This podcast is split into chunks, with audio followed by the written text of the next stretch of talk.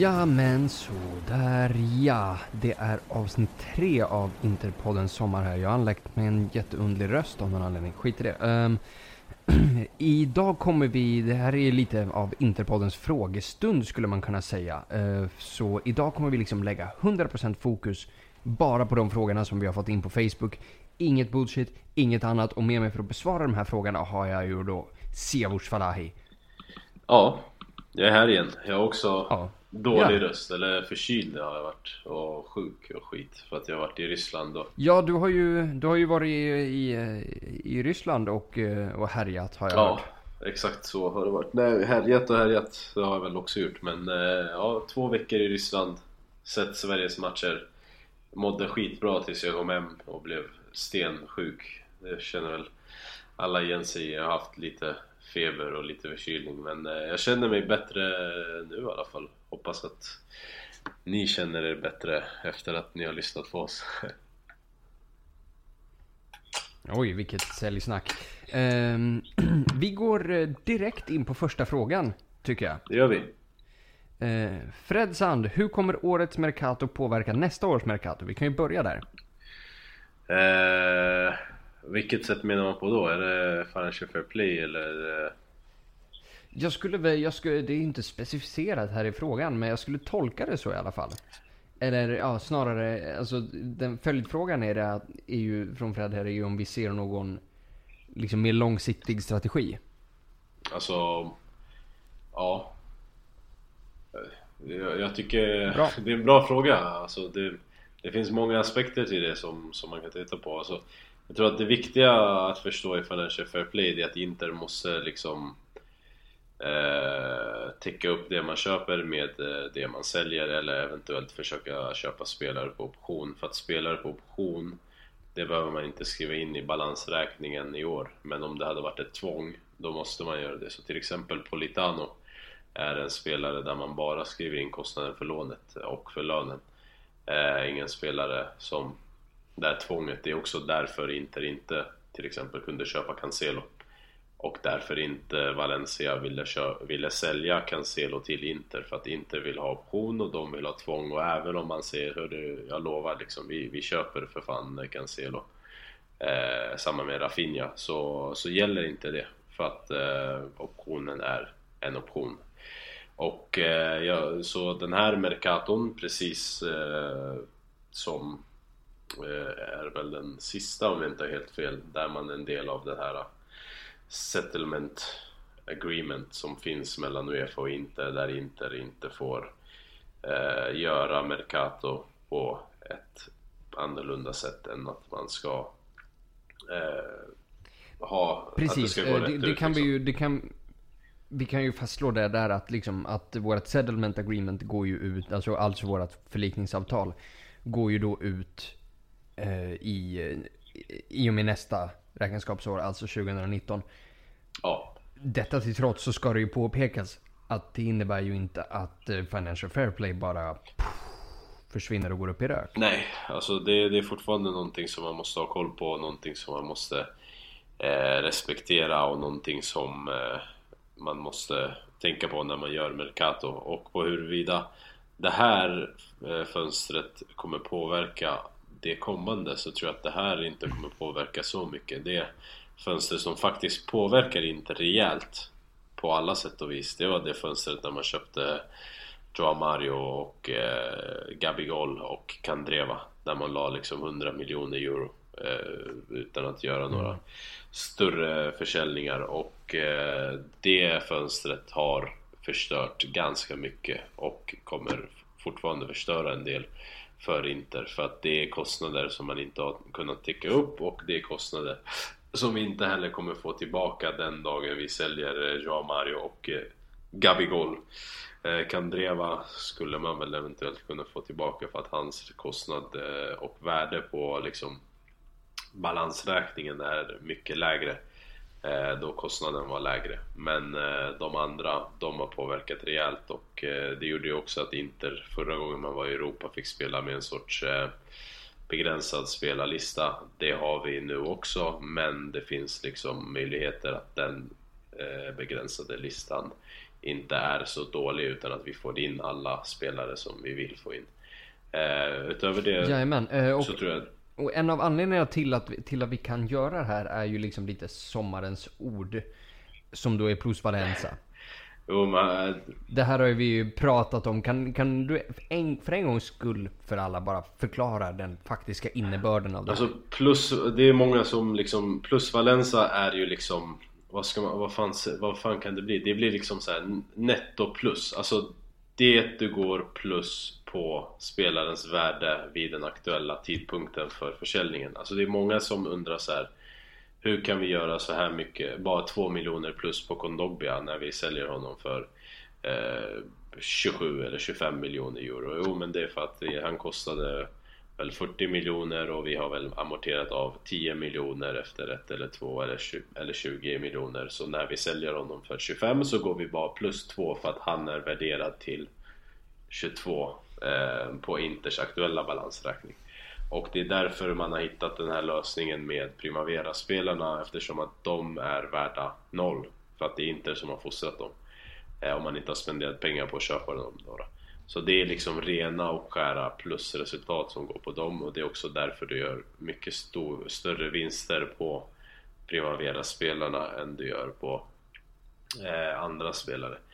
Vilket eh, också, alltså till exempel en sån som Caner Erkin som man liksom har glömt bort. Han kom i princip gratis och lämnade i samma fönster. Man garvade ganska mycket åt det men det är en kille som ger ändå 3-4 miljoner plus för att han kostade noll. Alltså det finns den delen och det här har ju blivit ett sätt. Det är många som säger liksom Vinters Primavera och där jag är liksom en av de starkt skrikande motpolerna där må många säger att Inters Primavera är dålig för att Inters Primavera inte fostrar spelare till Inters A-lag. Och jag ser någonstans att eh, den inte är dålig för att den fostrar spelare till halva Serie A och den hjälper Inter med Financial Fair Play. Och eh, om vi tittar på liksom de italienska ungdomsakademierna så är det extremt få spelare som håller måttet för att faktiskt gå in i ett lag som Inter eller Juventus eller eh, för den delen Roma eller Napoli. Milan har fått fram några på senaste tiden men det är också för att de har väldigt bristfällig kvalitet i laget. Och då kommer liksom ungdomsspelare in. Alltså det är inte en slump att liksom Joves senaste ungdomsprodukt att gå eh, från ungdomslaget till A-laget är Marquisio. Han kom fram när Calciopoli liksom skickade ner dem till Serie B. Han fick speltid, lång tid på sig att ta sig in i laget och så vidare och så vidare. Så plus Valenza på våra ungdomar har varit eh, extremt viktigt. Jag tänkte bara lägga till att det, det som är viktigt med årets Mercato, det som har varit viktigt eh, det har varit de här uh, gratisvärvningarna av eh, två spelare med högt värde, alltså Asamoah och eh, De För att där har du liksom spelare som säger att det skulle skita sig så kan du göra liksom en 20-30 i De Vrijs fall kanske 40, 50, 60 miljoner plus på om du Mm. behöver, alltså om du verkligen skiter sig.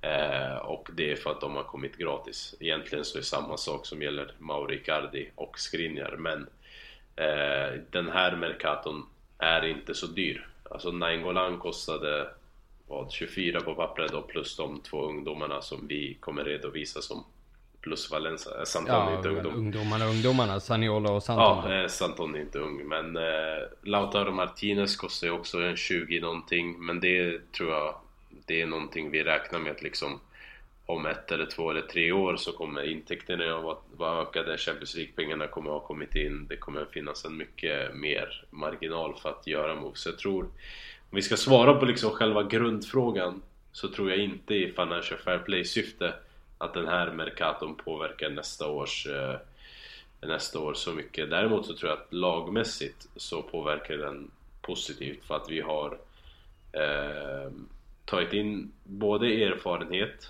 i Asamoah till exempel och Nainggolan men också unga, duktiga, bra spelare. Alltså Lautaro Martinez jag kan inte ta blod på att han är bra men det är en jäkligt intressant spelare. Eh, och Stefan de Frey eh, först och främst gratis, kan föryngra, kan ersätta Miranda men kan också komplettera Miranda. Kan eh, ersätta Skriniar men också komplettera Skriniar. Så den värvningen är ju riktigt bra och för framtiden. Det är en spelare som ska leverera de kommande fem åren och som bara kan ge oss bra grejer. Ja, verkligen. Eh, sen ytterligare en i, i, den ekonomiska aspekten här, om, om, vi bara nämner det, att det som, det som vi har gjort som är nyckeln till det här, alltså på, och där är ju, i och med att du nämner, nämner Skriniar här, så är värvningen av honom förra året ett strålande exempel på det här. Då man i en form av bytesaffär med cash emellan skriver upp värdet på en spelare, i det fallet då Gianluca Caprari, till ett värde som han absolut inte har. På samma sätt som vi har skrivit upp värdet på, på Betella till Atalanta för 7 miljoner euro. Ja, alltså de här Primavera-spelarna så tycker jag inte är faktiskt ganska rätt värderade för att vi pratar spelare som vunnit allt de kan vinna. Alltså, jag tycker inte det är på något sätt orimligt. Jag tycker nästan det är mer orimligt att Santon ska kosta 9,5 eller eh, alltså Caprari 15 men det som, det som blir då är ju att eh, om man kollar liksom på marknaden i stort i hela Europa så är det här mm. Alltså det, det är små pengar. Alltså Santon för 9,5. Alltså kolla England du vet. Så fort de byter en spelare mellan två klubbar där. Det vi snackar ju 400, 500, 300 miljoner liksom. Så att i det... I det... Ja, gick inte den här... Gick inte den här eh, Rolando Mandragora? Ja. För typ 20 ja, miljoner. Och Udinese har aldrig eh, spenderat 20 miljoner euro på en fotbollsspelare. Så jag tycker att det värdet är mycket mer upplåst än till exempel Inters Primavera-spelare. Men Caprari-affären är ju intressant. Sen så trodde man ju, eh, i alla fall jag, att det där var en bra spelare liksom. Det som är inte, ja, det, alltså det har ju blivit en affär där Skriniar egentligen kostar typ 7 miljoner netto. Och det, det är ju en superdeal alltså. Mm. Ja, ja, det är väl en av de absolut bättre affärerna vi har gjort på, på väldigt, väldigt många år. Eh, Fredsson har en sista fråga här. Att hur mycket kommer vi använda oss av trebackslinjen och om Dalbert kommer få chansen? Jag, jag tror ju att Inter även kommer använda trebackslinje eh, eftersom att man, man kommer bli tvingade till det. Inte bara för att De Frey har kommit in men eh, Miranda börjar bli till åren eh, och vi, vi har den, den typen av spelare på wingsen som kan täcka de rollerna. Både Kandreva och Perisic men även Asamoa och eh, D'Ambrosio. Så jag, jag, tror också att Inter är ett lag som har behov av att kunna anpassa sin formation eh, i Champions League eh, också i Italien, men framförallt i Champions League för att vi kommer till Champions League som ett lag som inte har varit där på eh, sex år som kommer få möta de allra bästa. Om vi kollar på VM, eh, det är inte en indikator på hur det ser ut i Europa men de välorganiserade, tajta försvaren, eh, kontrikslagen kontringslagen går väldigt starkt. Inter kommer komma in som ett mindre lag mot giganterna. Då måste man liksom kunna ha en defensiv balans i laget som jag inte är säker på att vi klarar av att ha med 4-2-3-1 formation till exempel. Så jag, jag, jag, tror att vi kommer få se en del eh, trebackslinje i alla turneringar. Eh, jag tror också att eh, det viktiga med eh, trebackslinjen eller fyrbackslinjen är att det inte kan anpassa sig i olika matcher, i olika situationer till att spela olika system. Eh, det är det som är det viktigaste. Och egentligen så ska man inte fästa sig för mycket på det där för att under alla matcher oavsett hur man spelar tre eller fyra bak så anpassas nästan alltid formationen till om vi anfaller, försvarar vi, har de boll, har vi boll, hur vill vi gå fram? Alltså det är ständigt liksom förändring. Men eh, ja, för att svara på den frågan så tror jag absolut att det kommer vi få se ganska mycket och jag tror också att vi ska liksom inte glömma bort att både Radocka och D'Ambrosio kan vara mittbackar i trebackslinjer. Så det finns helt klart. Ja, och även Bastoni, även Bastoni kommer ju tillbaka också. Ja, jag tror han inte kommer få spela supermycket faktiskt. Men jag tror att alla kommer dra sitt strå till stacken och jag tror att desto fler, desto bättre. Yes. Och som svar på, på frågan där om, om Dalbert kommer få chansen. Att det verkar ju onekligen som att det är tänkt att han ska stanna kvar i och med att man då har släppt Santon och Nagatomo. Ja. Eh, så det verkar som att Dalbert får ett, eh, får ett år till på sig att bevisa sig. Eh, huruvida det kommer ge någonting. Ja, jag, jag vet fråga. inte riktigt med den där grejen för att eh, jag tror att han Jag tror att det är svårt att hitta en klubb som vill bränna liksom 30 millar men inte bara det. Jag tror att det är svårt att hitta en vänsterback alltså. Eh, sen antar jag att klubben kan vara redo att, att sälja honom om det kommer ett, ett bud. Men alltså vad finns det för vänsterbackar? Alltså om du vill ta in en ordinarie vänsterback då har du ju liksom pissat på Asamoah nästan. alltså förstår du? Då, då, då kommer ju han men, inte få spela. eh, Vi, vi kommer ju inte, vi kommer inte ta in en, en ersätt, alltså Dalbert är ju inte tänkt från start. I sådana fall är det ju liksom en, En backup på där. vad heter det, en breddspelare i sådana Ja, fall. eh, men det är intressant för att det, det var ju en av dem som det ryktades mest om skulle lämna, alltså eller som skulle, hade bud. Han hade bud från Monaco och han hade bud från Dortmund och- vad fan, det, vad var det, Mönchengladbach kanske då. Eh, så det, fin- det har ju funnits en del bud på honom. Jag, jag tror att det hade varit bra för honom att vara kvar som reserv en sån här säsong. Eh, men sen vet jag inte, alltså det, det är så ovisst för att eh, Kommer han spela, kommer han få den speltiden som han behöver för att faktiskt kunna bevisa sig? Eller kommer han inte få det, då kanske man hade velat att han skulle gå. Ehm, det är det, men om han blir kvar så är det helt klart för att Spalletti anser att han är viktig och nyttig för laget. Ja, och det är väl frågan hur han ser det sett till att han har valt Santon framför och sådana här grejer. Eh, vi går vidare där till Filippe Säter. Eh, och först då Rafinhas situationen och det, det är det ju flera som undrar över. Eh, har ju som bekant inte köpts loss under den utsatta tiden. Det har ryktats om eh, ett bud på 36 mille med köpobligation, alltså köptvång Ja, som då skulle betalas den eh, betalas i juli för att då falla med inte nästa års böcker utan året efter det. Ja. Eh, ja, alltså det, det är en svår Det är en svår situation det där. Jag, jag tror ju Inter faktiskt eh, skulle vilja ha Rafinha. Eh, sen måste man ju liksom se om det är möjligt. Och kostar han liksom 400 miljoner som man verkar göra eh, och du måste få fixa det direkt då, då tror jag att det blir svårt och jag tror speciellt att det är svårt så länge som Inter inte får igång några försäljningar. Ehm, om man skulle titta på att sälja typ Ederro eller om det kommer några bud för andra spelare. Jag tror att det är först och främst aktuellt om det lämnar någon på mittfältet och du får in pengar. Det har snackats en del om Vesino som jag tycker ska stanna. Eh, det har snackats om att Chelsea vill ha honom och sånt där. Alltså jag tror att händer en sån sak då kan det gå jäkligt snabbt för Inter att agera på, på Rafinha för att då måste du helt plötsligt ha, till, ha in en ny eh, mittfältare. Men om man inte har fått loss honom än och om försäljningen verkar stå still då, och sen så är frågan så här, hur länge kan han vänta?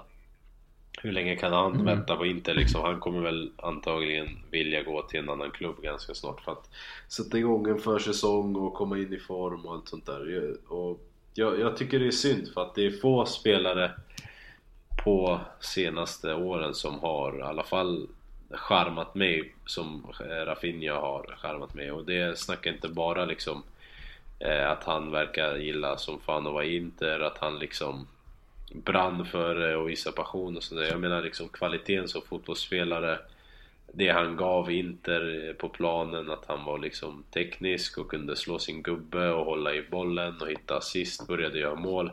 Jag tycker att, alltså så här, sätter du upp ett mittfält där liksom han och Nainggolan och Brozovic spelar samtidigt, då har du något jävligt spännande på gång. Eller om... eh, Precis, jag har, jag har fan funderat på det där också och har kommit till slutsatsen att jag har lite... Alltså jag tyckte jättemycket om Rafinha och eh, jag var ju den som argumenterade redan från början att han borde köpas över Cancelo. Men i och med Naingolans intåg så har det här helt ändrats i min värld. För jag ser inte hur, hur Rafinha får en startplats i Inter. För Spalletti ser, ser Nainggolan som en offensiv mittfältare som kommer släpa bakom Icardi. I sådana fall. Om vi spelar, om vi spelar med en fyrbackslinje. Rafinha har inte, den, har inte den defensiva kvaliteten för att gå ner och spela Gagliardinis roll. Och Brozovic petar han inte. Ja, alltså... Så, då blir det ingen plats där. Skulle vi istället spela trebackslinjen, då, alltså, det kommer inte bli en 3-5-2 i sådana fall. Det är, snarare, det är snarare en, en 3-4-3 i sådana fall. Där då Nainggolan kommer fungera som en, en av, inom situationstecken, yttrarna. Och även där har inte Rafinha en roll. Alltså jag, jag tror mycket på att Så- det finns liksom plats för en sån här 3-4-2-1 eh, med formation där liksom Nainggolan och Perisic eller Nainggolan och Rafinha. Men jag tror också att det kommer finnas plats för en Rafinha i en, i en säsong med Champions League. Alltså jag tror inte Gallardini, Brozovic eh, kommer liksom hålla, eh, inte Nainggolan heller, för att spela tre matcher i veckan en hel säsong. Så jag tror att det finns en del plats. Nej, nej, givetvis. Men det är ju, det är ju en... Om vi säger 35-40 mm, miljoner euro. Det är mycket pengar att lägga på en spelare som inte ska vara 100% given i startelvan varje vecka. Ja, alltså samtidigt så är det är det, spelare kostar liksom idag. Om, om, Det om, det. om de är så bra som, som Rafinha är. Jag, jag tycker det är värvning man ska titta på och göra. Alltså och, om det går, försök få, få igenom det. Försök verkligen få in honom för att jag tror att det kan bli jäkligt bra. Eh, man glömmer ju liksom bort att han någonstans spelade offensiv mittfältare för att han var tvungen. Eh, jag tror att han kan spela nedanför när Ingolan eller om det blir tvärtom eller om de kompletterar varandra eller om han kör någon sorts eh, Soso-roll där han kan bryta in med sin vänsterfot från kanten och slå inlägg och passningar. Alltså jag, jag tror att det är en spelare som inte tjänar på att ha för att det ger alternativ, möjligheter och först och främst så ger det ett, eh, eh, kvalitet. Och Inter har inte haft kvalitet liksom. Och grejen är att man, jag, jag gillar ju både Gagliardini och Brozovic där de visade liksom i slutet av säsongen men vi får inte glömma att de hade liksom ett par månader där de såg ut som att de inte kunde spela fotboll. Eh, där vi ja, bars det- det- av eh, sant. Borja Valero och Vecino. Så eh, jag, jag tror, Om ens Vesino. ja, de två tyckte jag var jäkligt bra i början av säsongen men I början av säsongen, absolut. Eh, Däremot alltså under den här Ja. sämre perioden så är det nästan till bara Borja som, som, som levererar ja, något. Och, och där så tycker jag att liksom det är jäkligt viktigt att ha en Rafinha. Alltså jag, jag tror på att liksom kvalitet gör saker enkelt. Alltså har du spelare som kan spela fotboll, som kan ge dig eh, bollinnehav, teknik och kvalitet, som kan göra assist, som kan göra mål, som kan slå sin gubbe. Då blir liksom fotboll väldigt mycket enklare för dig att spela och för dig som lag att vinna. Har du inte den typen av, av spelare, då blir det jäkligt svårt. Jag tyckte att det syntes jäkligt mycket för Inter när vi hade den här sämre perioden. För att vi kom in i, ett, eh, liksom, i en form där inte fysiken var på topp, där vi inte kunde dominera, där vi inte kunde liksom vara där och vara jobbiga i 90 minuter. Eh, och vi hade inte heller tillräckligt mycket kvalitet för att ta oss ur det tills liksom Rafinha och Brozovic kom igång i sina roller. Då började det hända någonting. Så jag tror och hoppas att Inter jobbar för att värva Rafinha. Jag tror att det behövs en eller två eller tre försäljningar. Men jag tror och hoppas på att de gör det och jag tror och hoppas på att han vill till Inter. Men jag tror inte han kan vänta hur länge som helst. Nej. Eh, vad heter det? Vi kommer hoppa lite mellan frågorna här för många är liksom repetitioner av varandra. Det är flera här, eh, Filipe bland annat och, eh, och många andra eh, med honom också, eh, som undrar över den ytterbacksplatsen som, som vi anser är kvar att fylla. Den som då, om vi inte fyller, blir Dambrosius plats, vilket skulle göra Bina jävligt glad. Ehm, så, men ytterbacksvalet. Hur, vi- har ju de namnen som, som det har ryktats om nu i veckorna. Alltså i då Davide Zappacosta, Matteo Darmian, Sime Brasalco och Alessandro Florenzi. Ja. Alltså jag, jag, jag tycker det svider så jävla mycket att eh, inget av de här namnen är Cancelo. Eh, faktiskt. Jag, jag tyckte han var perfekt att ha. Alltså jag tycker, jag tycker Brasalco är klasser bättre än Cancelo. Jag, jag, jag har sett Bersalco en del, alltså både, i, både för Kroatien och för Atletico. Alltså han, han liksom... Han, han imponerar mig aldrig på det sättet att det är så här. Wow vilken jävla spelare, honom skulle jag vilja ha. Alltså den känslan har han... Nej den känslan har han inte gett mig sen sin tid i Sassuolo och... Eh, det, det, det svider för mig alltså att inte liksom gjorde Cancelo så pass mycket bättre så länge för att sen se honom gå till Juve. Jag tycker att Cancelo hade varit perfekt både i med trebackslinje bakom sig, ännu bättre, och i fyrbackslinje som han lärde sig spela för att han har hela den där slå sin gubbe, slå inlägg, den moderna ytterbacken som Inter inte haft sen Maikon. Eh, med det sagt så det, det som har hänt har hänt och Inter har inte ekonomi för att liksom lösa den dealen och Valencia är vad de är. Och eh, då måste man kolla framåt och bland de spelarna som finns så är det mest eh, Alltså det, det namnet som jag går igång mest på är Bersalko precis som det är. Inte bara för att eh, det är Versalco men också för att han har spelat i Atletico Madrid, han har varit med i Diego Simeone Han kan försvara, han är tuff och bitig, han är inte superbra offensivt tycker jag men Eh, Serie A var Ja, jag, jag, tror att han, han kan ha det bra. Han har sina landsmän i laget liksom. Jag, så jag, jag, tror att... Eh, jag tror verkligen eh, av alla som finns att det där är det bästa namnet.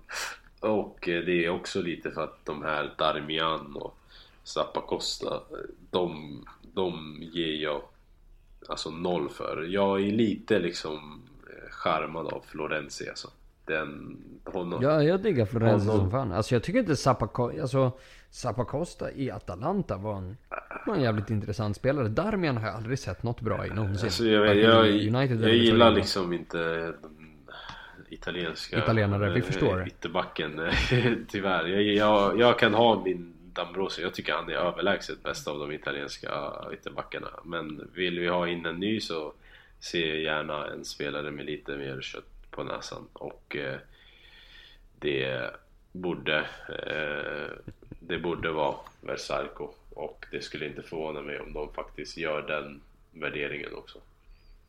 Ja, jo men jag håller med. Eh, Versalco har ju kött på näsan, inte skinn på näsan utan kött. Ja. ja.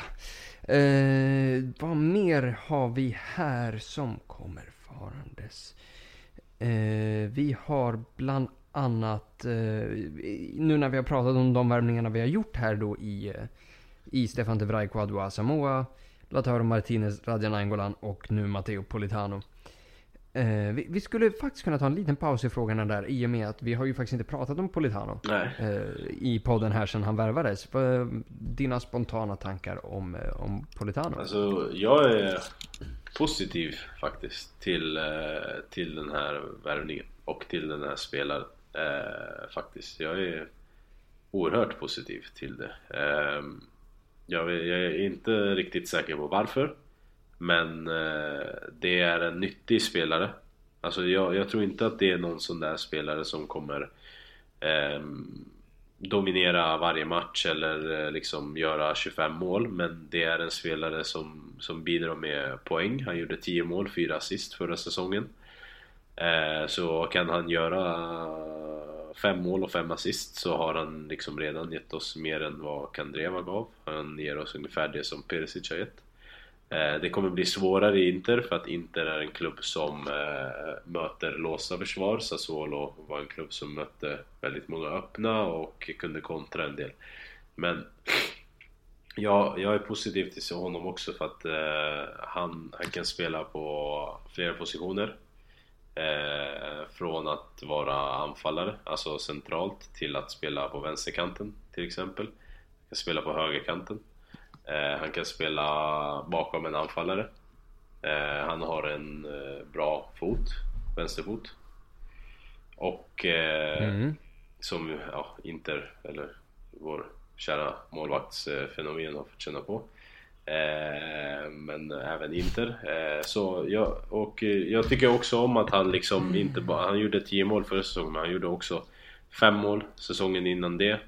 Eh, och 5 mål säsongen innan det. Så han har liksom 20 mål de tre senaste säsongerna i Serie A. Så det är ingen spelare som du kommer behöva anpassa till eh, landet eller ligan eller behöva lära någon taktisk grej eller sådär. Utan jag tror att det här är en spelare, typ som jag sa om Skriniar som vi kommer ha väldigt låga förväntningar på men som kan bli en publikfavorit väldigt snabbt på, på San Siro för att jag tror att han kommer ge allt. Han kommer bidra med sitt. Eh, och eh, han behöver ingen tid på sig för att acklimatisera sig.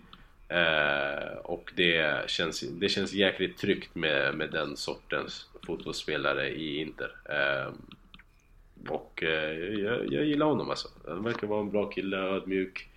Eh, glad, avbröt liksom smekmånaden för att komma till Milano och skriva på och sådär. Alltså, ja, det, är bra, det är bra känsla på honom. Alltså, det är bra känsla på folk som är på riktigt glada över att komma till Inter och som någonstans har förtjänat det genom flera års eh, gedigna eh, prestationer. Jag, jag, är, jag är nöjd med, med honom. Alltså.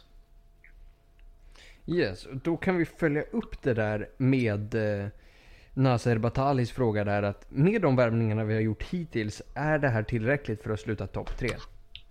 Topp 4 eh, vill jag säga just nu är, är tillräckligt i alla fall. Eh, jag, jag, tyckte redan förra säsongen inte var bättre än Lazio. Det var ju på året men eh, till, till, slut så... Ja, till slut så visade inte sig vara bättre än Lazio. Eh, eller bättre och bättre. De hade nog en bättre säsong om man kollar på alla turneringar de var med i och allt sånt där. Men Inter slutade före. Eh, jag tror att det här är säsongen där Inter måste bekräfta sig om de är bättre än Roma. Eh, jag tror att det är där liksom kampen kommer vara och det är där det ska bli intressant att se om Roma har försämrats eller förbättrats. För att de har värvat in många unga, duktiga, intressanta spelare. Hur kommer det att gå? Inter har förstärkt med lite mer erfarenhet och någon ung spelare. Eh, Napoli är så här, Alltså Juve, Juve vinner liksom, det, det, det är jag ganska säker på. Napoli är jag jäkligt osäker på för att Ancelotti är en, en kupptränare. Eh, han var nära på att göra Bundesliga jämn i år med sin start i Bayern. Eh, lämnade de vann ligan hur enkelt som helst med fyra veckors eh, försprång. Det, ja, det, det, det är ett tufft betyg ja. att få i Tyskland alltså. Ja. Ligan blev jämn när du tog över. Exakt, och eh, just, just den grejen gör att jag är lite osäker på Napoli. För jag tycker att de har helt klart kvaliteten att vara eh, topp tre med Roma och Juventus. Alltså det, det, vi, vi får inse, alltså så här är det. Det är bara att inse. Vi har inte varit bättre än Roma och Napoli och Juventus på sex år, sju år. Och, Bra eh, tag i alla fall. Ja, och då, då måste man vara mjuk för det och inse att eh, Eh, de, de har varit bättre. Vi måste behandla dem som bättre. Men jag tror att Napolis tapp i ligan kan bli markant. Alltså jag tror att de kan... De fick mycket av Sarri, hans spel, sätt att lira på och sådär. Jag vet inte hur Ancelotti Napoli eh, kommer se ut om de kan leverera i ligan. För att det han har gjort senaste åren har inte varit overwhelming i ligaspelet. Och där finns det liksom en öppning och jag tycker det är lite samma med Roma. Eh, Inter är, om de klarar av tre turneringar, uppe och slåss om en andra plats. Det är där vi måste gå in och det är det vi måste sikta på att göra. Eh, mm. Och hur, huruvida det blir så eller inte, det beror lite på hur går det för VM-spelarna? Kommer de tillbaka i form? Är de inte i form? Blir det bra? Blir det dåligt? Hur förstärker Roma och Napoli så här i slutet? Uh, och sådär. Hur, hur förstärker Lazio? Säljer de Milinkovic Savic för 150 millar och köper fyra nya spelare liksom som gör att de helt plötsligt också är en kandidat till topp 3? Man vet inte riktigt. Jag tror att det är rimligt att säga att Inter är bra rustade för att slåss om eh, Champions League-plats i år igen och det som är min förhoppning i alla fall är att eh, det i år kommer bli en topp 4-placering utan lika mycket stress som eh, förra året. Nej, det vore ju ganska behagligt. Men nu när vi har pratat om det här, liksom om våra värvningar och våra chanser här, så det går ju inte att undvika den jätte, jätte, jätte, jätte, jättestora portugisiska elefanten i rummet längre. Nej, Cristiano Ronaldo till Juventus. Ja, det, det verkar ju bli av eh, faktiskt och... Eh, alltså grejen... Ja, nej alltså grejen är så här. Eh, jag, jag skrev på Twitter häromdagen liksom att jag, jag, jag ser folk snacka om hur, har de verkligen råd? Det är en självmordsoperation, du vet eh, ekonomiskt och eh, han är 33 år hit och dit. Alltså för mig och ursäkta franskan liksom. Jag, jag tycker allt det där skitsnack alltså. Vi, vi snackar om en spelare som kommer gå ner i historien som liksom en av de bästa genom tiderna. Jag, för, för alla som är intresserade av det, är råmycket team Messi. Men det går inte att förneka mannen, myten, spelaren eh, Cristiano Ronaldo liksom. Det, det är en jävla maskin. Och utöver det, alltså kolla Kolla liksom hur han tränar, hur han ser ut, kroppen, fysiken, målen. Alltså det, det är en spelare som, som levererar liksom. Som bär Portugal på sina axlar. Som eh, inte bär Real Madrid på sina axlar men som avgör jäkligt mycket för Real Madrid. Eh, och eh, han är inte för gammal och han är inte heller för dyr. Eh, jag tycker, alltså om eller när de nu lyckas med den här värvningen att, eh, att det är en fantastisk värvning för, för Juventus. Alltså, sen så ska jag säga så här att eh, det hade inte spelat någon roll om det var David Santon eller Cristiano Ronaldo. Juventus vinner nog den här ligan ändå. Men eh, såklart att eh, Cristiano Ronaldo gör liksom Juventus dominans ännu mer påtaglig i Italien. Och eh, det är såklart i Europa som de vill att han ska leverera. Något som inte Iguain lyckats med när, eh, när de eh, värvade honom för 100 miljoner. Och eh, för mig så är det här... Eh, man måste kolla på Juve liksom.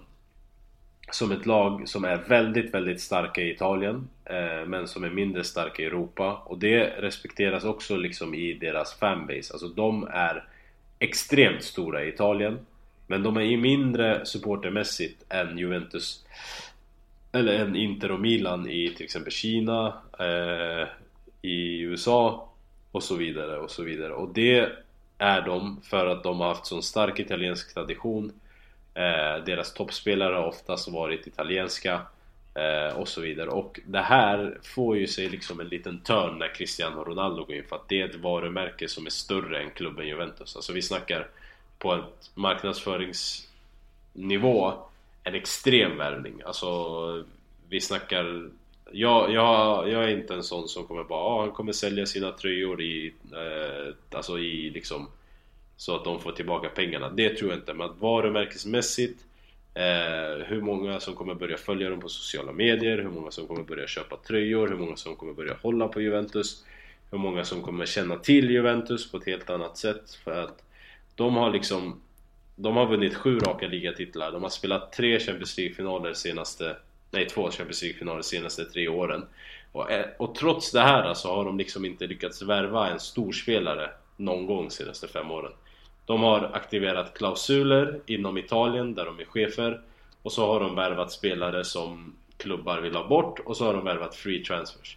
Att värva Cristiano Ronaldo, det är ett jävla statement från Juventus till de egna supportrarna till eh, liksom Juventus-världen och till fotbolls-Europa att liksom detta är Juve, vi kan locka en Cristiano Ronaldo. Och det ska man inte underskatta för det är jäkligt viktigt för den här klubben dess direktörer och, och alla inblandade.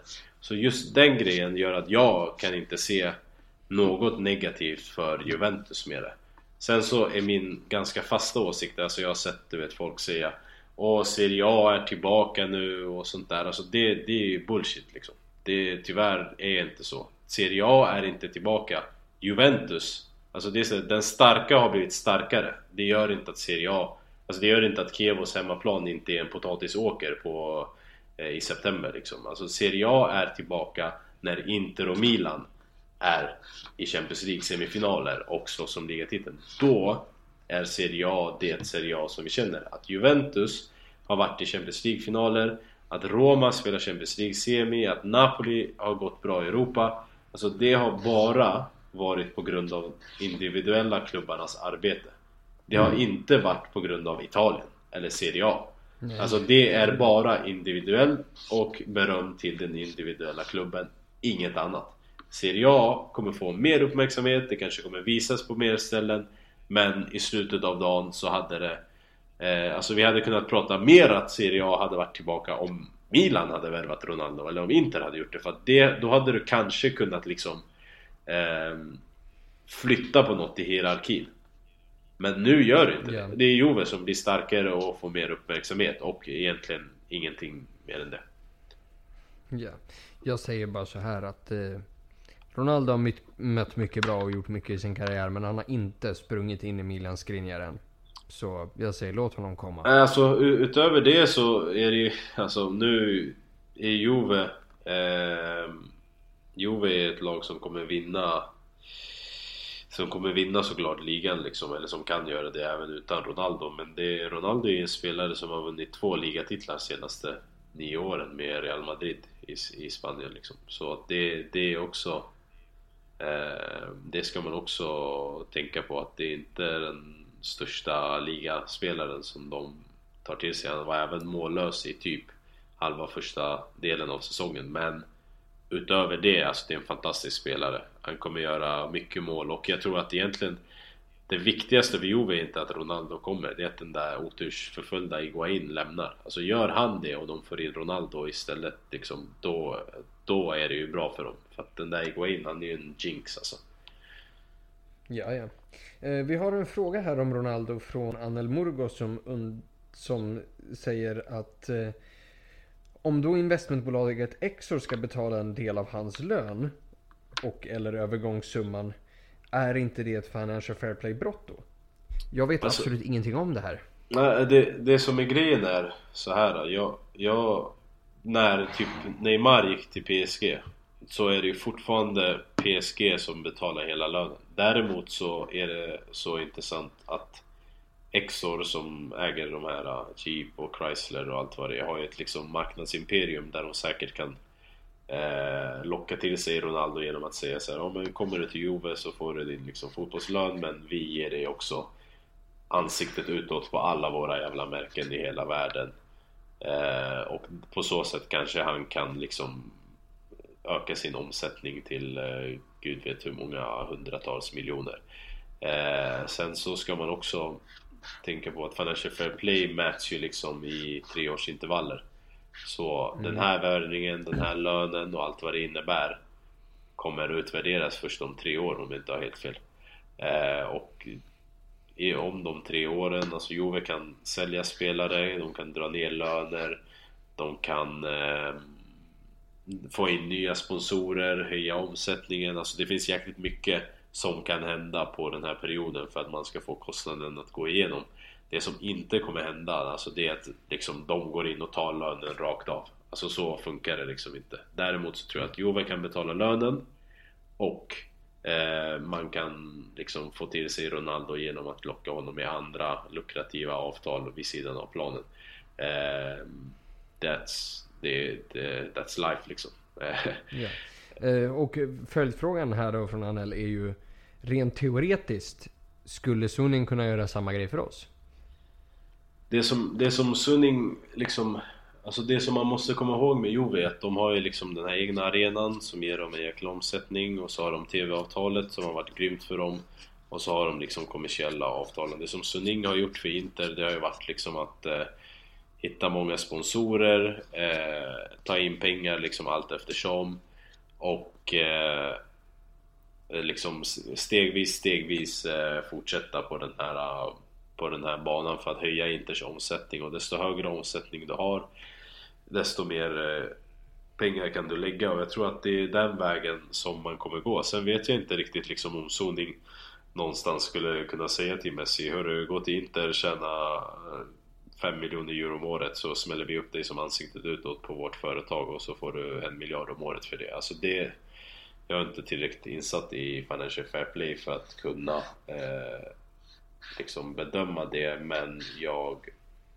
är ganska säker på att Inter och Sunning i längden behöver liksom höja Inters omsättning och alltså det det är liksom egentligen viktiga de och som de skulle troligen ha gjort ganska, för ganska länge sedan om det inte var för den här regeringsblockaden eh, och det hade varit att köpa ut Erik Toir. För att det hade gett Ja. Inter mer pengar och mer omsättning och ett liksom eh, höjning av kapital som klubben eh, desperat hade behövt. Det kan de, verkar de inte kunna göra. Det, det verkar ju som att de liksom vill få ut eh, Tohir genom att ge honom procent i Sunning. Eh, och på så sätt eh, lyckas lösa den affären. Eh, så på, på den frågan liksom, kan Suning göra, göra det? Jag tror att, är, det så här, alltså är frågan kan de göra det? Kan, det kan de. Eh, får de av, av kinesiska regeringen? Det tror jag inte, det är för mycket pengar. Eh, vill de göra det? Det är jag också osäker på. Och hur gör man det i så fall då? Det är Inter som måste höja omsättning, eh, göra, tjäna mer pengar, bekräfta sig i Champions League. Det är bara på det sättet som det faktiskt är på riktigt möjligt att börja göra sådana här affärer. Och när du är utanför den här settlement agreement skiten som vi inte har. Yes. Uh, Dino Bilanovic och Mikael Lipschutz frågar här direkt efter varandra en hyfsat eh, liknande fråga här. Alltså om, om hur vi då kommer spela i en eventuell trebackslinje. Om det då blir två forwards. Och i, i min värld så blir det ju inte det. Alltså jag tror väl att om det är en trebackslinje så blir det den typen av trebackslinje som Spalletti lirade med i Roma. Alltså att du spelar med en central striker och sen två yttrar slash ytterforwards. Alltså vad man nu vill kalla dem. Ja, alltså jag sitter och filar på att jag tror att det finns väldigt många och väldigt olika alternativ. Så jag tror att det finns en, en 3-4-3 lösning kan vi ponera där du har Säg att det är Kandreva och Perisic på kanterna och Icardi i mitten och så har du liksom eh, Dambrosio och Asamoah på kanterna bakom dem som winbacks eh, mm. Och ett mittfält, tvåmanna mittfält Men jag, jag, känner att den, den formationen för mig känns varken Inter eller Spalletti. Alltså jag tror att det är mycket mer troligt att vi kan få en eh, variant på 3-5-2 där till exempel eh, Perisic spelar på eh, en kant, kan dreva på andra kanten. Och om du vill ha en offensiv balans då, då. Och att du har tre mittfältare i eh, säg då Brozovic och eh, Gagliardini och Nainggolan. Eh, det är ett alternativ. Sen så tror jag att du har ett alternativ där du kör 3-4-2-1 Där det är en trebackslinje med de usual suspects Skriniar, De Frey, eh, Miranda. Men där kanterna är Asamoah och D'Ambrosio eh, Mittfälterna blir väl eh, Brozovic och Gagliardini och sen så har du framför dem som liksom släpande och liksom lite fritt romande anfallare Nainggolan och Perisic och Icardi på topp. Sen ja, tror jag också... Det är väl den där jag, det, var, det är ju så jag menar. Ja, och så tror jag också att det finns ett alternativ där du har en liksom 3-4-1-2. Där Lautaro Martinez eller Eder teamar upp med Icardi och har Nainggolan bakom sig. Eh, det som är intressant att se här är kanterna. Alltså är Perisic och Kandreva verkligen aktuella i ett trebackslinjesystem att spela på wingsen? Jag, jag har svårt jag vet att Perisic kan det. Men jag vet att jag har testat det och att det inte gick bra. Jag kommer inte ihåg vilken match det var. Eh, Jove borta kan det ha varit.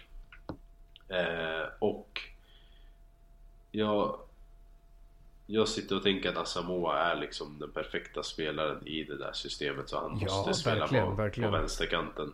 Eh, Frågan är liksom hur mycket kommer vi spela det? Alltså idag så ser jag att det är mer troligt att vi spelar 4-2-3-1 Alltså på, på alla sätt och vis För att vi har yttrarna för det Vi har de ordinarie spelarna för det Ehm, vi har Icardi för det och vi vet inte riktigt vad vi kan förvänta oss av Lautaro Martinez. Så eh, Men det, det som är grejen är vi, vi har jäkligt många alternativ och det tycker jag känns riktigt bra alltså.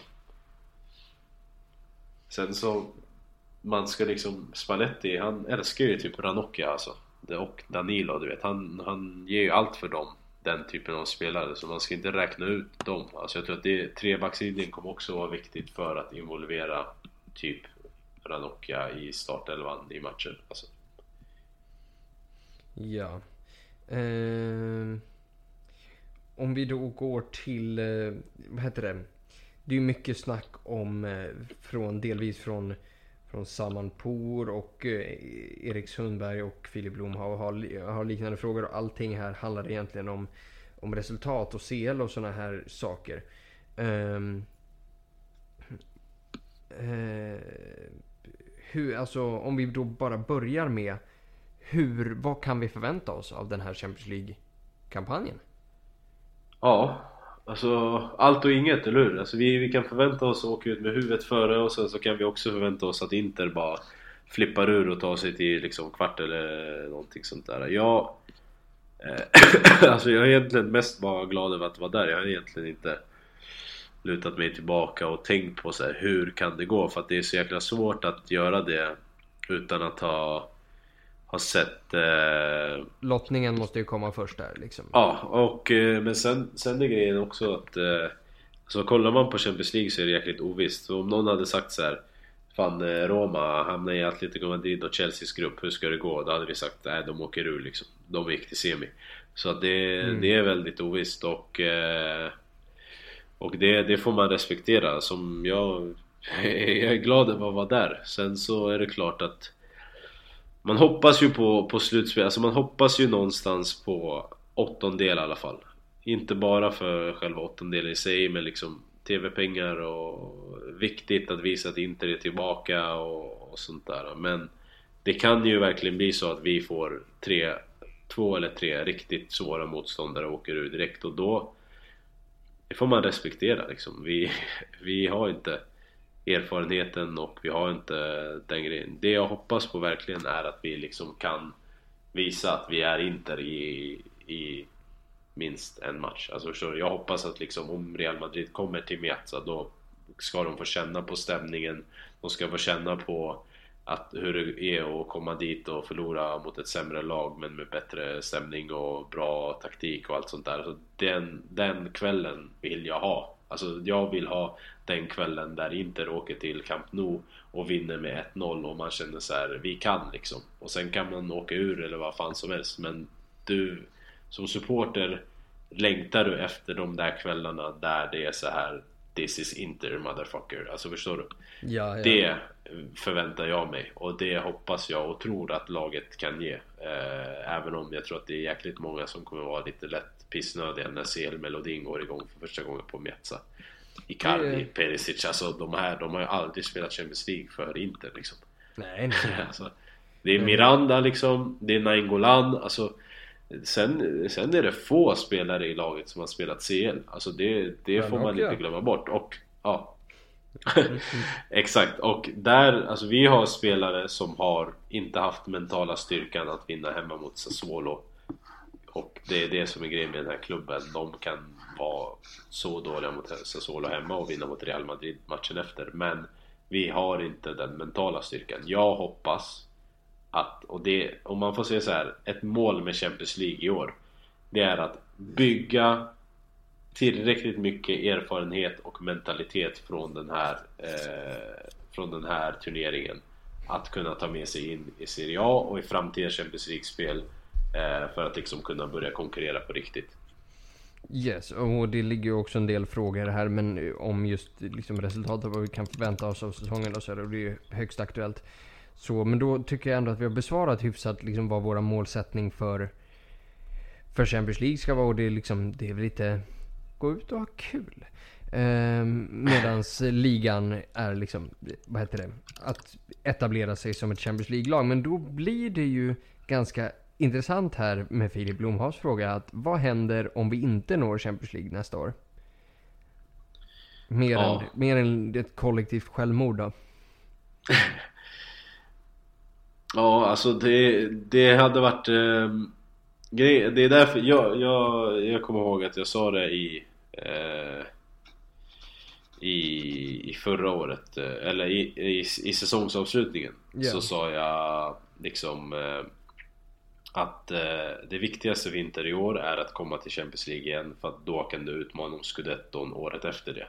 Mm. Eh, för att jag, jag är fast beslutsam vid att Champions League ger inte bara pengar, det ger självförtroende, det ger erfarenhet, du får spela matcherna som betyder anspänning eh, som spelarna behöver. Alltså i fotbollsvärlden så mäter man liksom erfarenhet på hur många CL-kvartsfinaler har folk spelat. Alltså matcher från kvartsfinal och framåt har våra spelare. Eh, och eh, vi har inte, vi har två typ som har spelat kanske fem eller tio matcher där. Och mm. den, för att där är det högsta anspänning, högsta nivå Det är de situationerna du måste bevisa dig som spelare. Om du går från att ha spelat Champions League till att spela Europa League då tror jag också att det inte bara blir den här effekten där det är såhär Fan nu ska vi möta Hapoel Bercheva igen eller Spartak Moskva, du vet. Alltså Då blir det också den här, då har spelarna verkligen fått smaka på Champions League. Då kanske de kommer vilja lämna Alltså typ de som är för bra för att inte spela CL eh, Så jag, jag tror att det, att inte komma till Champions League nästa år hade varit katastrof. Ja, jo, Eh, jag är och helt därför tror jag att eh, klubbens mål kommer inte vara att gå till final i CL liksom. Det kommer vara att gå till eh, Champions League igen. Och eh, när, om man väl gör det så kommer det kunna bygga en bra period för oss. Om man inte gör det så tror jag verkligen att eh, att det tyvärr kan leda till en kollektiv spelarflykt och där man får liksom göra om sitt projekt från ett eh, igen. Så låt oss inte hamna där. Eh. Stanko Zivkovic. Eh, VM håller på och det är ganska ofrånkomligt att diskutera det. Så du har ju fan varit i Ryssland också. Det är ju högst aktuellt för dig. Men är det någon spelare du har sett där som du har noterat att den här killen skulle man ju ha i Inter och då kanske liksom så här var lite roligare än typ Kroos och grejer. För, eh, för Stanko här själv föreslår eh, eh, Lozano från Mexiko och Jereminia från eh, Colombia då. Ja, Lozano såg jag ju in action faktiskt mot Sverige. Bra, intressant spelare men Alltså, jag vill inte låta som en liksom så europeisk fotbollssnobb men alltså jag tycker att det är låg kvalitet i VM jämfört med Champions League till exempel. Ja men det är det ju. Eh, det, alltså, och jag, jag tycker att det, det är en stor skillnad eh, på, på, på den kvaliteten på fotbollen och fotbollsspelarna som, eh, som vi har sett eh, i de olika turneringarna. Eh, jag har faktiskt, alltså jag har inte sett, jag, jag gillar ju den här högerbacken som Holland, eh, Belgien har, vad fan heter han? Monier eller? Monier, ja. Ja, honom gillar jag ju. Men jag vet inte om han är bättre än Versalco eller våra backar. Jag, det, det är liksom, jag tycker det är svårt. Och jag tycker också det är farligt att köpa spelare på VM. Jeremina är ett bra shout liksom för att han är jäkligt farlig på fasta och verkar vara en bra mittback också men inte har tillräckligt många mittbackar. Så, Ja och han är ju en Barcelona-anknuten också. ja, Så. och jag, vet, jag, jag är lite liksom inne på de här eh, vad fan heter de? Rafael Guerreiro och den här eh, Cedric Ytterbackarna i Portugal tycker jag verkar vara intressanta spelare men Och jag samtidigt tycker den här Rafael Guerreiro är usel alltså. Ja, när vi ändå pratar om Portugal och någon som det faktiskt har ryktats om. Den här William Carvalho. Alltså, Han är också tvärkeff. Ja, han är riktigt dålig honom, honom hoppas jag verkligen, alltså det, där så tror jag verkligen att det är en sån här, ja vi tar in honom gratis och säljer vi honom för 10 miljoner så får vi 10 plus. Alltså det är verkligen, ingen annan anledning tycker jag verkar okej. Alltså Ja, det verkar ju som att Betis alltså- har degat upp 20 mille för honom nu Ja, också. hop, hoppas. Jag vill inte se honom inte. Men alltså, jag, jag tycker att det finns många liksom spelare som är så här. Fan den här killen med lite Spalletti-kur och lite tid och lite sådär hade ju kunnat bli helt okej men alltså Det är inget riktigt som man är så här. Hörru den här, han är, han är grym Han skulle jag vilja ha. Alltså det tycker jag Nej, det är ju ingen Verkligen ny kille. Man brukar, ju, man brukar ju oftast här upptäcka någon ny under de här liksom, VM-turneringarna. Men så här, Ja, man tittar på Quadrado och bara fan. Ja, han filmar fortfarande Ja, Eh, nej, alltså Mbappé gillar ju Det, det, Ja, ja, det gör men- väl alla antar jag men eh, Nej, det är faktiskt intressant. Jag ska fan tänka på det lite längre och se om jag kan komma med ett bättre svar. Men just nu i VM har jag absolut ingen som jag har varit såhär Shit, han borde vi värva alltså. Förra VM var ju liksom James Rodriguez tyckte man ju om. Alltså, ehm, och de här tyska lirarna som var bra men ja jag gillade den här alltså matchen, matchen mot eh, oss där, den här, Julian, den här Julian Brandt. Men man vill ju helst inte säga en tysk nu efter hur det gick liksom.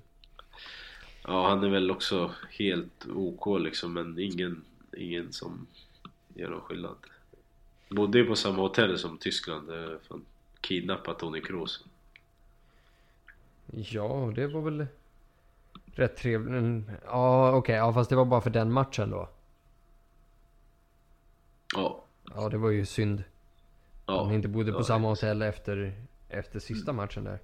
Eh, det, är Ja. visst, det är också en liten diskussion här igång mellan Dino Bilanovic och Arja Mirsaj som pratar om eh, Moussa Dembele. Det är flera som lyfter Moussa Dembele också. Hur ställer, och det verkar vara väldigt splittrade läger där. där vissa tycker att han är liksom Alltså det bästa som har hänt sen bröd kom skivat. Och eh, andra som tycker att han är, han är William Carvalhos lillasyrra typ. Eh, vart ställer du dig i den här debatten? Jag, jag ställer mig nog i eh, team Dembele-hörnet alltså. Jag, jag tycker han är ruggigt bra alltså. Och utöver att vara bra så har han eh, erfarenhet som inte skulle behöva i Champions League eh, av den typen av matcher. Eh, han har också kvalitet, sen är han svår att ta bollen av. Alla Tottenham-spelare säger väl i princip att det är den bästa spelaren i laget och att han är liksom svårast att ta bollen av och, eh, och sånt där. Så, Ja, belgiska landslag, eh, alltså belgiska spelarna som han har lirat med i landslaget säger ju också att han är otroligt bra. Så det verkar ju, verk- Ja. det verkar ju vara en spelares spelare liksom. Ja, eh, så sen kanske han är lite på väg neråt och lite långsam och sånt där men jag tycker att Inter behöver erfarenhet och liksom är valet mellan Inter och Kina så kanske det säger lite om hans motivationsnivå men jag... Eh, är det upp till mig så här, du får, får, vill du värva honom eller inte så jag tar honom alla dagar i veckan. Alltså det är muskler, det är kilon, det är erfarenhet, det är en jävla maskin. Eh, och eh, det är en spelare som jag kommer ihåg på eh, på The Interpod med Ben som han ville ha för typ tre år sedan alltså. Som han sa så här.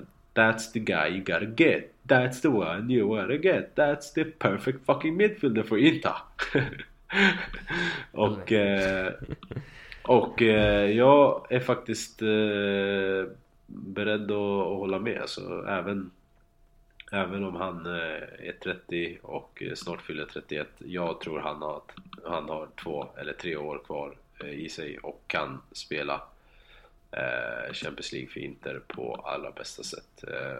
Jag hade värvat honom utan att tveka. Härligt. Jag ställer mig personligen obesluten i frågan. För jag har alldeles för dålig koll på honom. Det är ingen spelare som jag någonsin har liksom reagerat på. Det är inte så att jag sitter och så här, tycker att Tottenham är så här jättekul att titta på heller. Så jag får scouta lite extra i eh, matchen mellan Brasilien och Belgien här. Eh, jag tänker att vi ska dra ihop en sista fråga här också. Lite så här kombinationer för det är flera som har nämnt honom. Walter eh, Wennberg till exempel och jag vet att han har kommit upp på flera ställen här. Men Malcolm. Ja, Ja, det är många som eh, verkar eh, som... Det är ingen som verkar ha riktigt koll på Malcolm egentligen. Eh, Det enda vi vet är att han är brasse och dyr och kommer från Bordeaux och sägs ju vara jävligt bra, säger folk. Ja, eller alltså jag... Oftast så brukar jag ha sett liksom någon eller några matcher med de här spelarna men den här spelaren har jag aldrig sett alltså. Eh, jag har kollat Youtube som alla andra. Jag, det som liksom skrämmer mig i det här är att han gör liksom många fina långskottsmål och sånt där. Det är att jag tycker att han ser långsam ut. Eh, och jag gillar ju inte långsamma yttrar eller brassar. Alltså jag, jag klarar inte av jag klarar inte av en till Gabigol. Eh, Nej, nej. och ehm, ja, eh, så jag, jag vet inte. Alltså jag, jag tror att om de är beredda att spränga budgeten på honom då måste de vara jävligt säkra på sin sak för att det är en grej som de vet de inte har råd med annars. Eh, sen, eh, sen så vet jag inte, han verkar ha ett bra skott, han verkar vara teknisk, han verkar kunna göra mål och det, vi behöver folk med bra långskott för att vi har inte det. Jag antar att också det är en av anledningarna till att Nainggolan kommer in och Politano. Vi behöver fler vapen utifrån eh, för att det kan öppna upp ytor för Riccardi. Eh, och han skulle vara ytterligare ett. Men jag vet ingenting om honom. Ja, nej och... Jag, jag vet inte, jag, jag gillar inte brassarna alltså. Alltså, Alltså, man, är period. lite, Det- man är lite ärrad eh, av, av dem nu alltså. Ja men eh, alltså det känns, alltså även liksom back in the days så liksom visst har vi haft bra brassar. Men det känns ju som att det är Alltså att det är som att köpa en tickande bomb liksom. För om vi säger alltså Julio Cesar är ju undantaget som bekräftar regeln av liksom ett ultimat dunderproffs. Men Maikon kom ju liksom Kom ju packad till jobbet varje dag. Sen var ju han bra, Ja. så vi, vi förlät ju det. Men, men det är ju någonting med det här. Alltså antingen får du någon som är, ser fin ut på YouTube och är usel, alla Gabigol.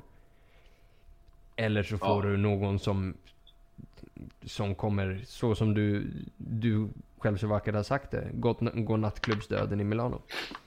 Ja, det är lite nojig för Raja men eh, han hittar ju ändå hem till pappa Spalletti så det borde vara okej. Ja, jo, Eh. ja men precis. Det där diskuterade jag- och Binan i förra avsnittet också. Att eh, det hans... Eh, är man ju lite nojig för. Men vi måste ha lite stökiga patsarspelare också. Alltså ja, brassar generellt liksom. Vi, vi hade ju Lucio också som var ett undantag antar jag. Resten har väl varit lite party people. Yes. Eh, och till alla er party people som har lyssnat så vill vi säga tack för den här gången. Vi återkommer på någon form av tidsenhet. Eh, tills dess, Forza Inter! Forza Inter.